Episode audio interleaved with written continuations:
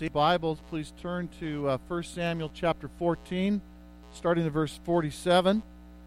And uh, before we um, dive into that, um, I forgot to mention just earlier uh, Jeff and Michelle Park. Uh, they were blessed with a little boy, baby boy, last uh, Sunday afternoon. And so, um, yeah, thank you for those who've been praying. Um, his name, Jonathan Edward Clayton Park. That's a mouthful, isn't it? And uh, and the Word of God can take some um, um, credit in that because um, she was actually in contractions while I was preaching a sermon about Jonathan last week. So.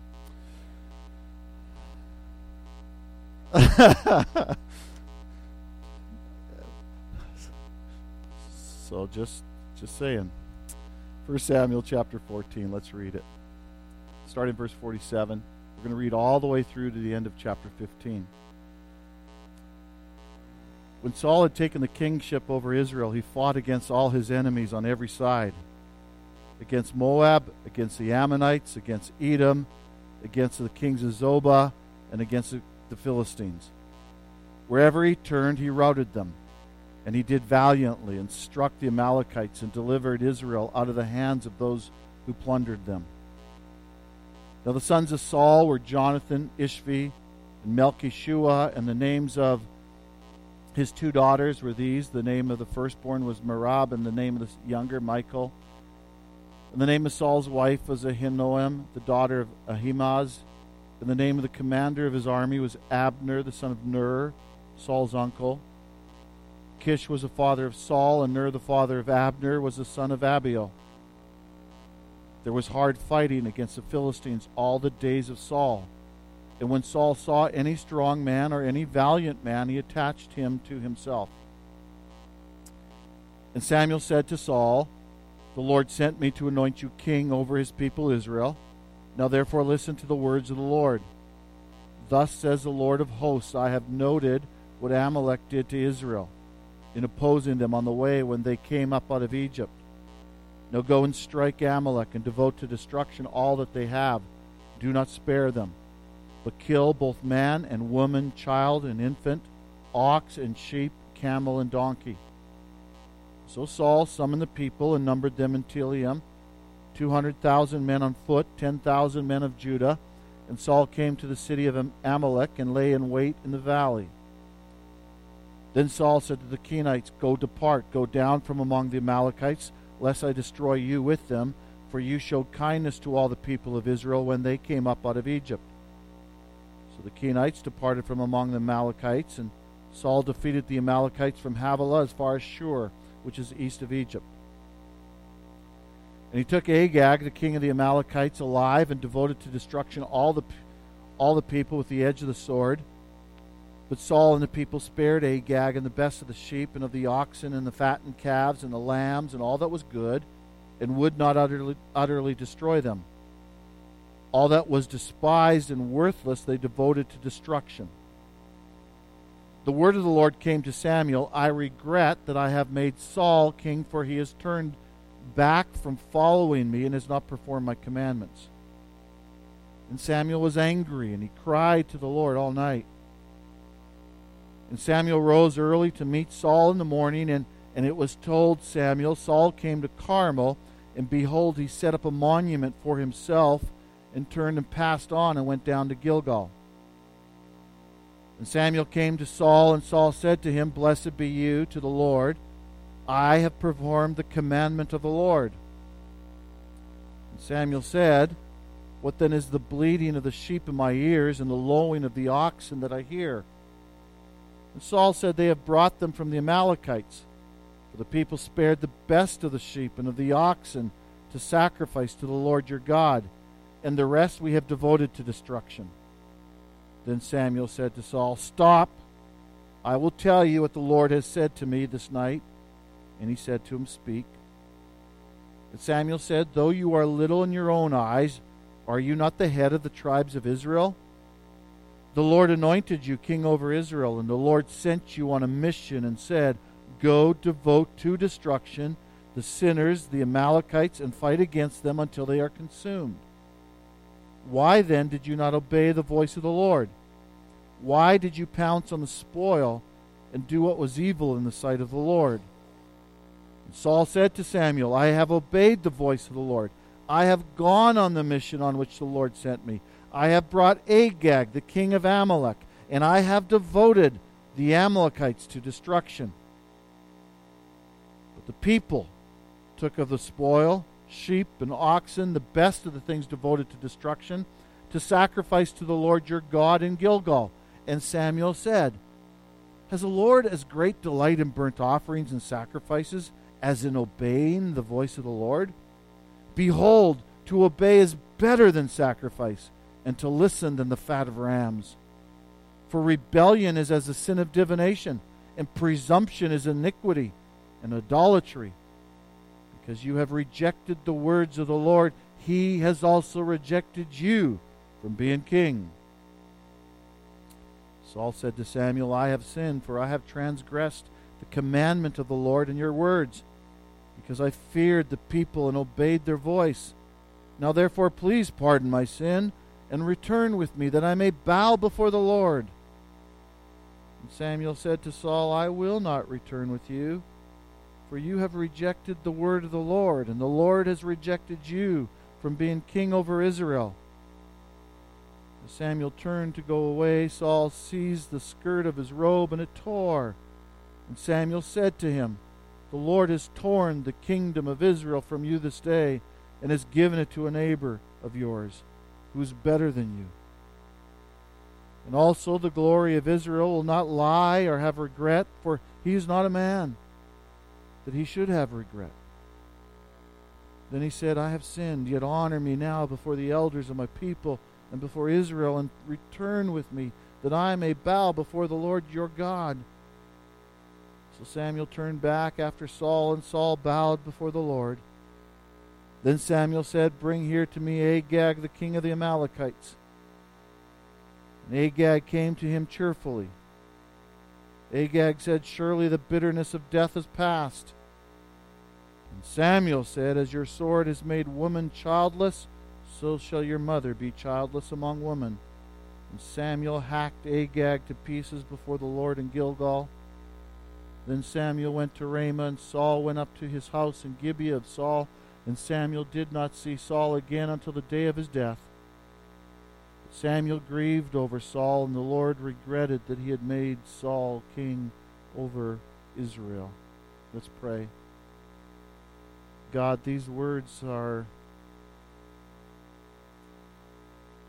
in some ways difficult. And yet, Father, you have decided and chosen to preserve these words so that we could hear them even today. Lord, I ask that you would help us to have ears to listen to these words and to heed them. May our lives be shaped by what you have said. Father, I pray that this mouthpiece would speak both clearly and boldly. And I pray, Father, that your Spirit would ignite your words and transform and change us. Lord, would you be merciful to us and do such a thing? In your name I pray. Amen. 1 Samuel chapter 14, 47 and following. Um, our, our, our text begins really on a high note. It's, it's almost like it's Saul's resume that he would hand off if he wanted to become a king somewhere else and say, Look what I've done here. I, I, I, want, a, I want a better job maybe with the Philistines down the road or something. Look what he's done. He's fought against all his enemies on every side Moab, Ammonites, Edom, Zobah, the Philistines. He routs them. He valiant, valiantly instructed the Amalekites and delivered them. You look at his uh, family life, it looks pretty, pretty good, doesn't it? If you, look ahead to David's life, David's got a bunch of, bunch of wives, Saul's got one. It looks like a pretty picture perfect king and family man. And, and I think the author wants to set things up for us like that. But then there's a hint in verse 52 that not everything is what it ought to be. You remember what the people wanted in chapter 8? The people wanted a king that would go and fight the battles for them. Look what they got. There was hard fighting against the Philistines all the days of Saul. So, although he had defeated some of his enemies, there, the, the, the battle never was won against the Philistines all the days of his life. And remember the warning that, that God gave the people of Israel through the prophet Samuel that if you want a king like the nations, what will he do? He will take. He will take all kinds of things, including your children, your sons. Look what happens at the end of verse 52. And when Saul saw any strong man or any valiant man, he attached him to himself. So you've got this glowing resume, and then you've got this verse 52. And then we dive into verse chapter 15. You see, I think from an external perspective, Saul looked really good. Saul would be in the front benches at church on Sunday morning. Saul would look pretty squeaky clean from an external perspective. None of you are in the front benches, by the way.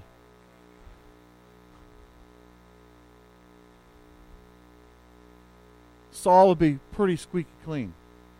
But from a God perspective, we have chapter 15. And I think we need to dig closely and we need to remove almost every stone as we go through 1 Samuel 15 to understand and get the idea of what Sam, uh, Saul was actually like. And in order to organize our thoughts a little bit, I've, I've organized things under three points. First off, God's word is worthy of trust. Secondly, the people's king is not worthy of trust. And finally, God is trustworthy. God's word is worthy of trust. The people's king is not worthy of trust, and God is trustworthy. Let's get started. The first 10 verses, nine verses maybe. Chapter 15, we see God's word is worthy of trust. How would you like it if uh, God came to you via the prophet Samuel and says, Here's your job? I want you to go and attack Amalek. And I want you to devote everything and everyone to destruction. That's a hard word. Uh, literally, even child and infant, ox and sheep, camel and donkey, everything was to be devoted to destruction. In fact, that word repeats itself several times throughout chapter 15 devote to destruction though this command is alarming to our postmodern ears. It's alarming. And I just want to say a couple things with that. When we struggle with what God says, what source do we appeal to to say this is wrong?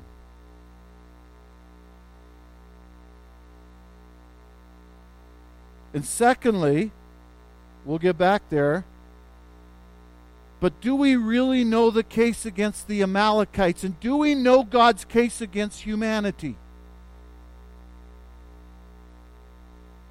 I think it's important to understand that in Exodus, probably three, four hundred years earlier, depending on how you date or when you date the Exodus, but in Exodus chapter 17, we won't go there. You have the Amalekites who attack the Israelites while they're in the wilderness. That story is repeated in Deuteronomy chapter 25 when Moses reminds the people what had happened some 40 years earlier. And in verse 17, he says, Remember what Amalek did to you on the way as you came out of Egypt, how he attacked you on the way when you were faint and weary, and cut off your tail. Those who were lagging behind you, and he did not fear God. Therefore, when the Lord your God has given you rest from all your enemies, around you in the land that the Lord your God has given you for an inheritance to possess. You shall blot out the memory of Amalek from under heaven. You shall not forget. Did you get the picture? The Israelites are wandering in the wilderness, oh, about a million of them. They had just gone without water. They are faint, they are weary, and um, Amalek comes up from behind and attacks, probably, most likely, the most vulnerable. Now, there was a battle rage, and Amalek lost. But God said, I want you to remember when you are settled, this debt will be paid. Well, you might say, well, that was three, four hundred years ago. It's not fair that Agag and Amalek should, should, be, should be paying for what they did. But in verse 18, the Lord sent you on a mission and said, Go devote to destruction the sinners, the Amalekites. It, the Amalekites, present tense, were also sinners. To make it even worse, look at Agag. When Samuel slices Agag, which again is a hard word, to pieces, Samuel says to him, As your sword has made woman childless. In other words, Agag was guilty of putting children to death.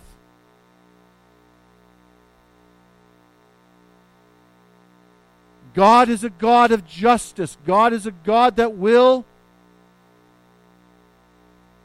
make right the wrongs. When God says He's going to do something, He will do it, regardless. Now, what's incredible is 300, 400 years, He's patiently waiting for them to repent, to turn.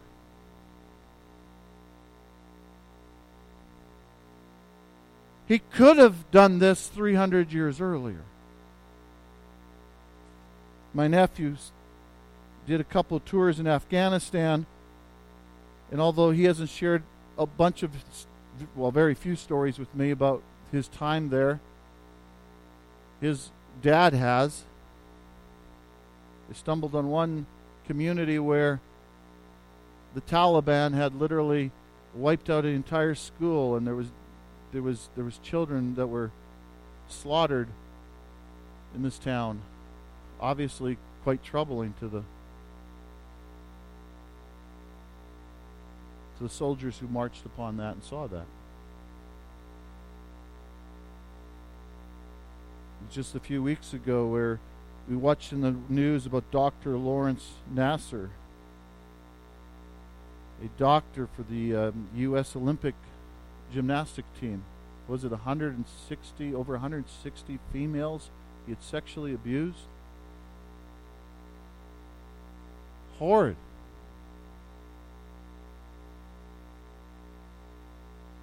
and and when he gets 175 years in prison we go that's good but that just doesn't seem enough we want justice and when one of the fathers of two of those young ladies the young daughters of his when he gets when he stands uh, uh, in in the uh, before the judge he, he wants to attack this man and we understand that we get that we go yeah i get that we are a people who want justice. Our God is a God who will make sure that justice will occur. You might say, well, this is the God of the Old Testament. No, the God of the New Testament. You look at Revelation 19, He will judge, and it's not going to be pretty. God's word is certain, but God's word also brings comfort. God is not a God of justice. There is no comfort. There is no comfort for that father. There is no comfort for the for the for the family members of for the mothers of who watch their daughters and sons being slaughtered by King Agag. God is a God of justice.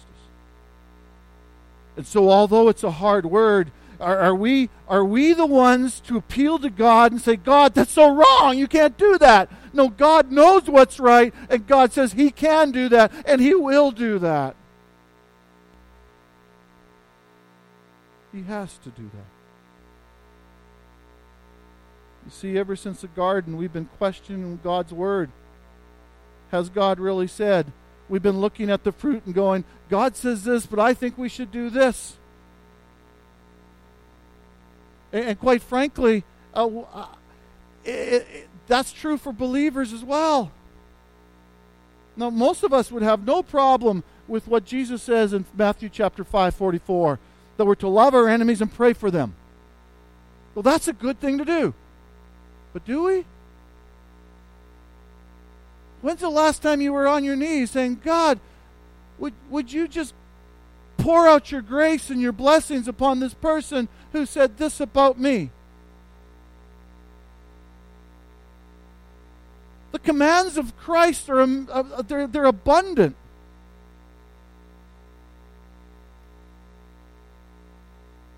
And unfortunately, we too pick and choose which ones we like and which ones we don't.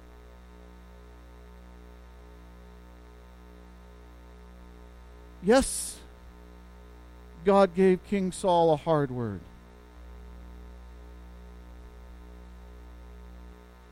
But God's word is trustworthy. God's word brings comfort. God's word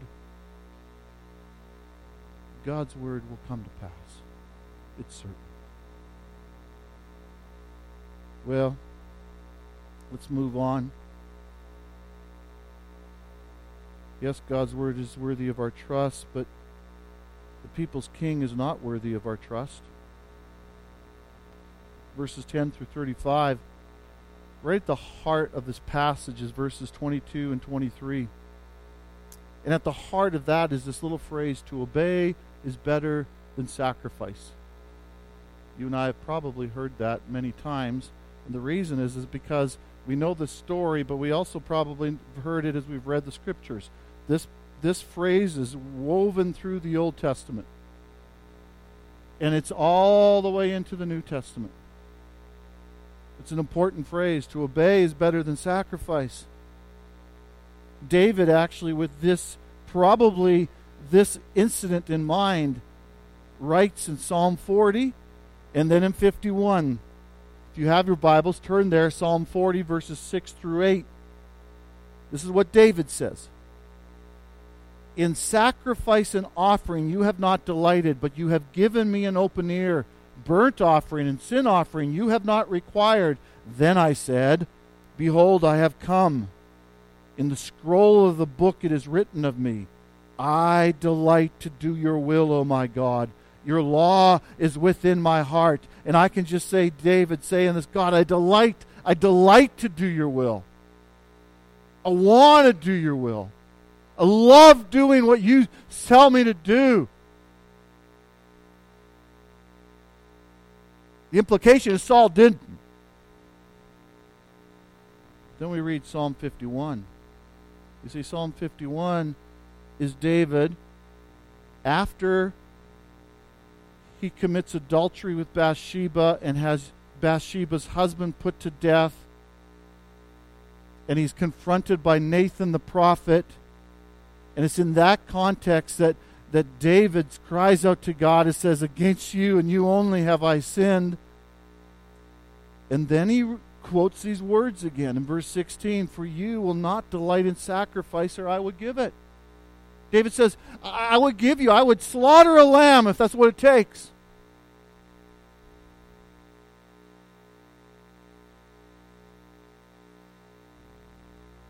You will not be pleased with a burnt offering. Then, verse 17, the sacrifices of God are a broken spirit, a broken and a contrite heart, O God, you will not despise. David says, "You're not going to be happy with me, who said I should delight that I, who said I, don't, I, you know, back then I said I delighted in doing your will, and now I haven't done your will. What you want is me to be broken because I haven't done your will. That's what you delight in."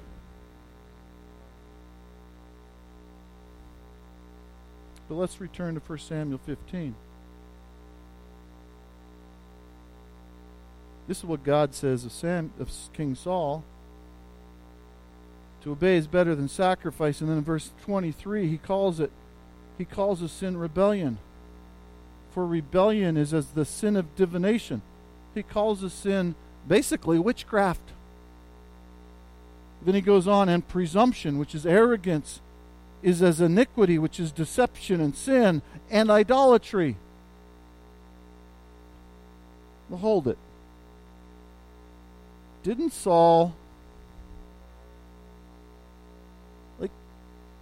come on, good on him, isn't it? He, he slaughtered all the Amalekites except for the king. like if you were grading him uh, 100%, he probably got 95. Wiped out most of the animals. Like, let's give him a 95. Let's give him a 90. Let's say he passed. Let's give him 75. What? God calls his sin rebellion. He calls it witchcraft. He calls it arrogance. He calls it idolatry. He calls it deception. Did you hear that?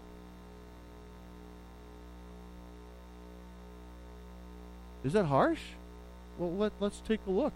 There's all kinds of hints, and you have to read 1 Samuel 15, I think, carefully. Rebellion. Eight times in this, in this one chapter, he uses the Hebrew word that is translated listen, hear, obey. Eight times. It's a strong word. That was a command. Listen to me, hear me, obey me. He doesn't. Four times he says, You've rejected God's word. Verse 11, verse 19, verse 23, verse 26. That's rebellion. God said this, you rejected it. That's what the text says. Witchcraft? Or maybe not quite as harsh, but maybe just as harsh. I don't know. Apostasy, same idea. Did you notice in verse 15, verse 21, verse 30? Or is it 31? No, it's verse 30. Did you see how he referred to Samuel's God? Your God? That's significant.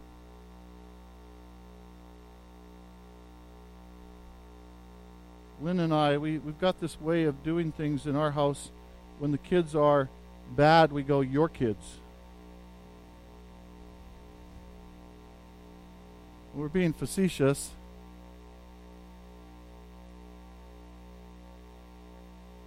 Your God.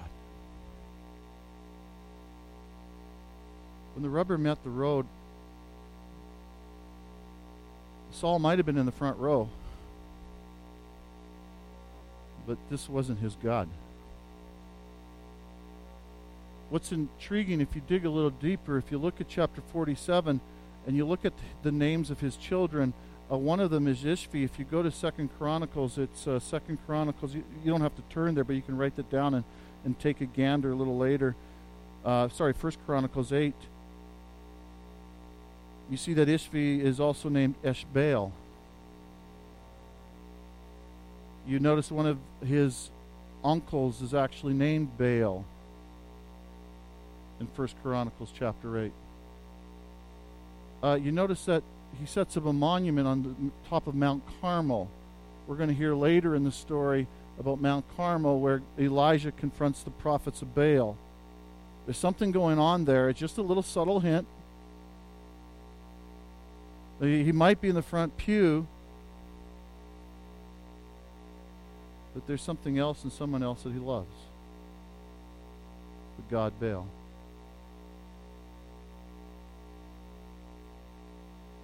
your God. These subtle hints throughout. How about iniquity, deception? How about verse 13? As soon the very first thing he does, as soon as he sees Samuel, what does he say? Saul comes to him, Blessed be to you, the Lord. I have performed the commandment of the Lord. You know something's fishy when somebody shows up and says, I did what you said I was supposed to do.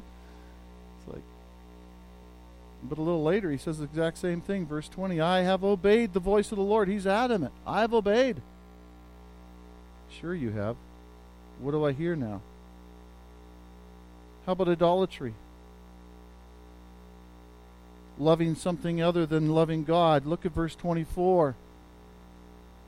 He says, I have sinned, for I have transgressed the commandment of the, the Lord and your words, because I feared the people and obeyed their voice. I think you see this theme in, in Saul's life that he actually fears the people more than he fears God. He wants to love and the praise of the people more than he wants to love and praise of God. That's idolatry. That's loving something more than God. And you say, well, hold it. He repents, though. Look at look at verse 24. I have sinned. He says it again later. But did you notice how he repents? Is it a broken and contrite spirit?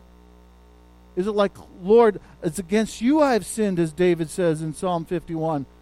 I don't see that. Instead, what does he say?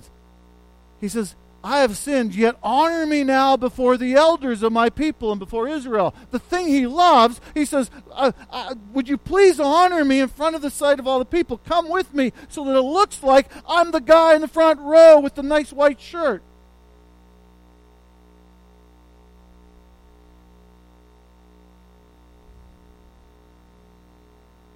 Many years ago, I cleaned carpet with a, a young man that was. Uh, well, he was he was older than me, but at the time he was young. So I guess he's an old man now. And he did not like me. I couldn't figure out why he didn't like me, and um, eventually I came to hear his story. And he went to church every Sunday when he was a kid growing up. He said there was I think there was five brothers. He says we all had to dress up. We all had to have wear our, our white shirt and our tie we all sat in the front row. My dad was a deacon in the church. And he said, We look good. So when we came home, my dad would beat my, my mama and would beat us.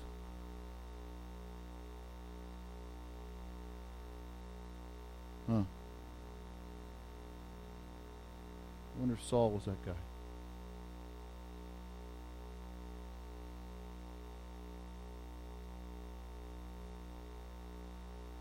You know, I look at people wanted a king like the nations. And that's what they got. Not worthy of their trust. But when I look at this, I look at this King Saul, I, I go, well, am I really that that different?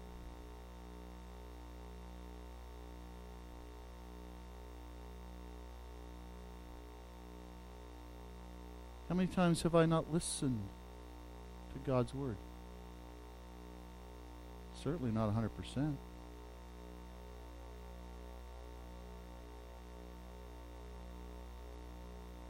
Have I feared the people more than I feared God? Yeah, absolutely. There's times I have. There's times I have cowered and not said what I needed to say when in standing in the presence, even in a pulpit. Because I feared the people more than I feared God.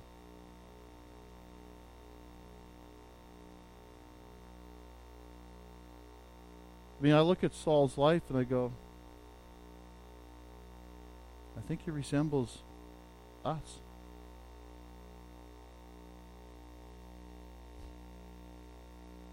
My third point is God is trustworthy. I want us to look at three verses that just really seem to, in the text, really seem to um, contradict. Look at verse 11. This is God saying, I regret that I made Saul king. Some of your translations will say, I repent. Go down to verse, the very last verse of the, the chapter 15. And the Lord regretted that he had made Saul king over Israel. Some of your translations will say, repent. Exact same word. But then look at, take a little peek at verse 29 and also the glory of Israel, that's, that's God, will not lie or have regret. Same word. For he is not a man that he should have regret. So there's a Bible contradicting itself. Some will take the and go, absolutely, it does. Others go, well, God, God's God. He's in process. He's changing. He he responds. You know, we, we do something, then he responds to it.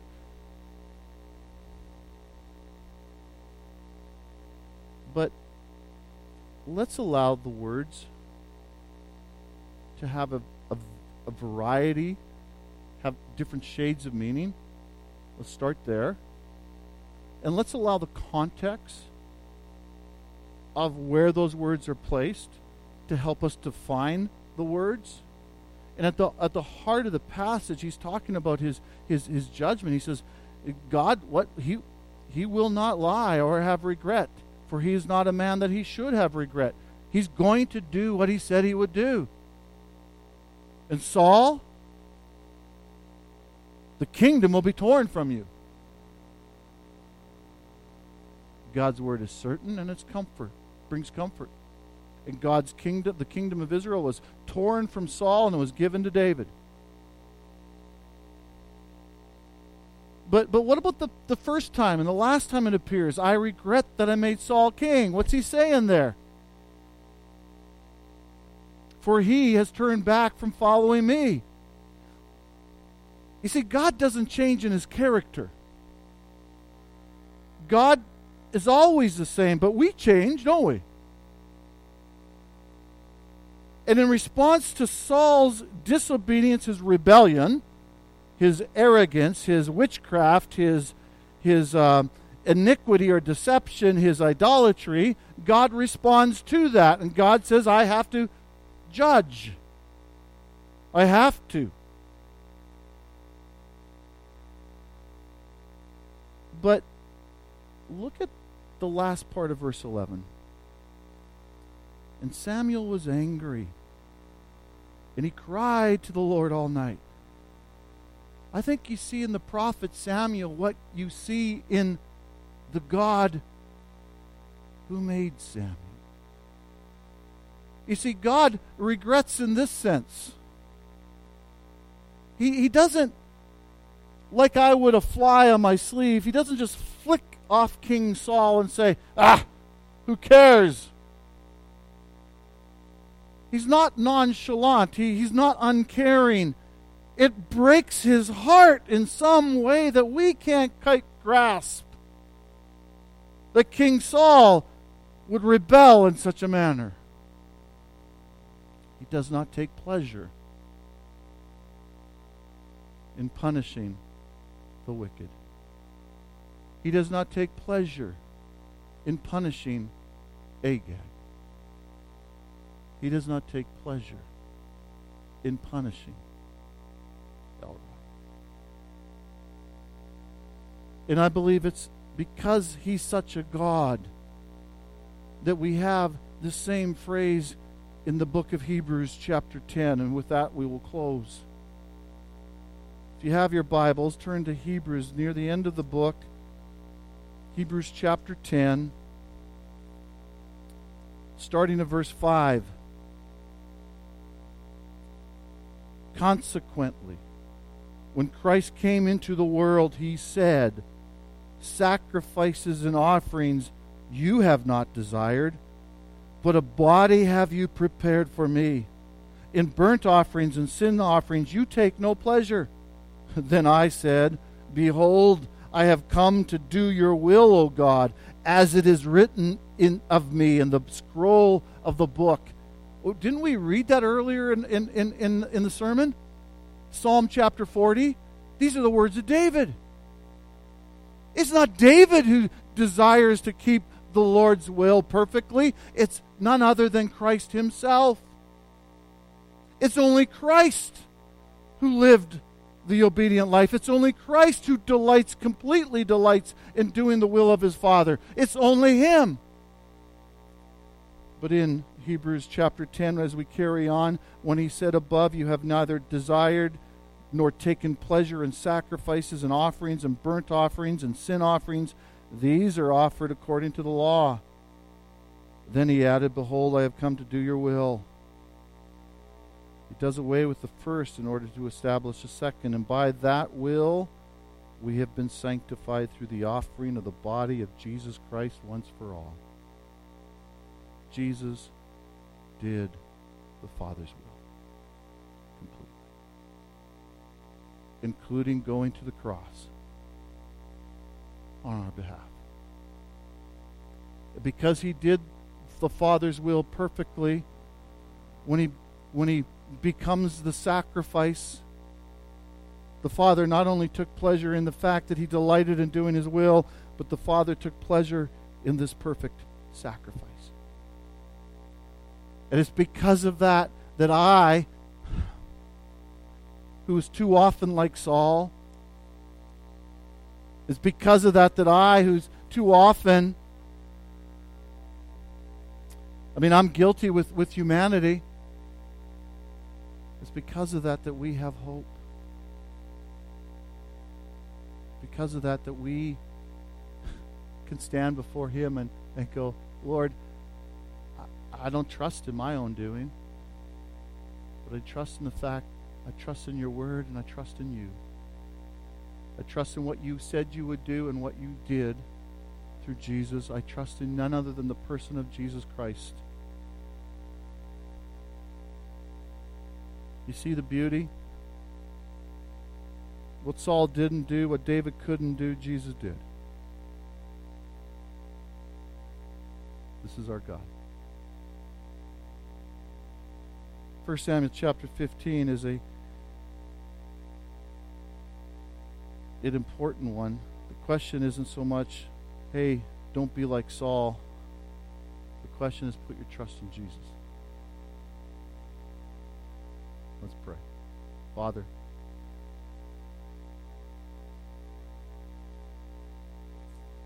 thank you.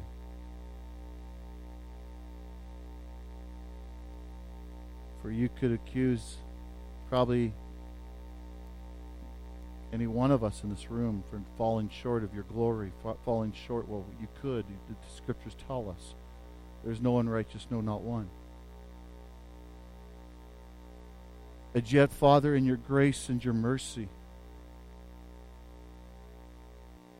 you sent your Son who did delight in doing your will. And he came and he was that sacrifice that you did delight in. And by that sacrifice and by him accomplishing your will, you are sanctifying us. Help us to be a people who continually put their faith, our faith, in this Jesus. In your name we pray. Amen. As we do every week, we close around the table. This is no different. We gather around the table because we need to be reminded of the good news of Jesus Christ. How his body became the sacrifice that we so desperately needed, and how his blood was shed for the forgiveness of our sins. And, and so, if you're a follower of Jesus, I welcome you to come and join us. Please come with somebody because we are family. We're connected because of this Jesus. And all we do is we walk down the center of the aisle, we gather around the table, we dip the bread and dip it into the cup, and, and then we just stop and remember Him and what He did. May the remembrance of what He did speak into our lives, much like the Word has spoken into our life this morning.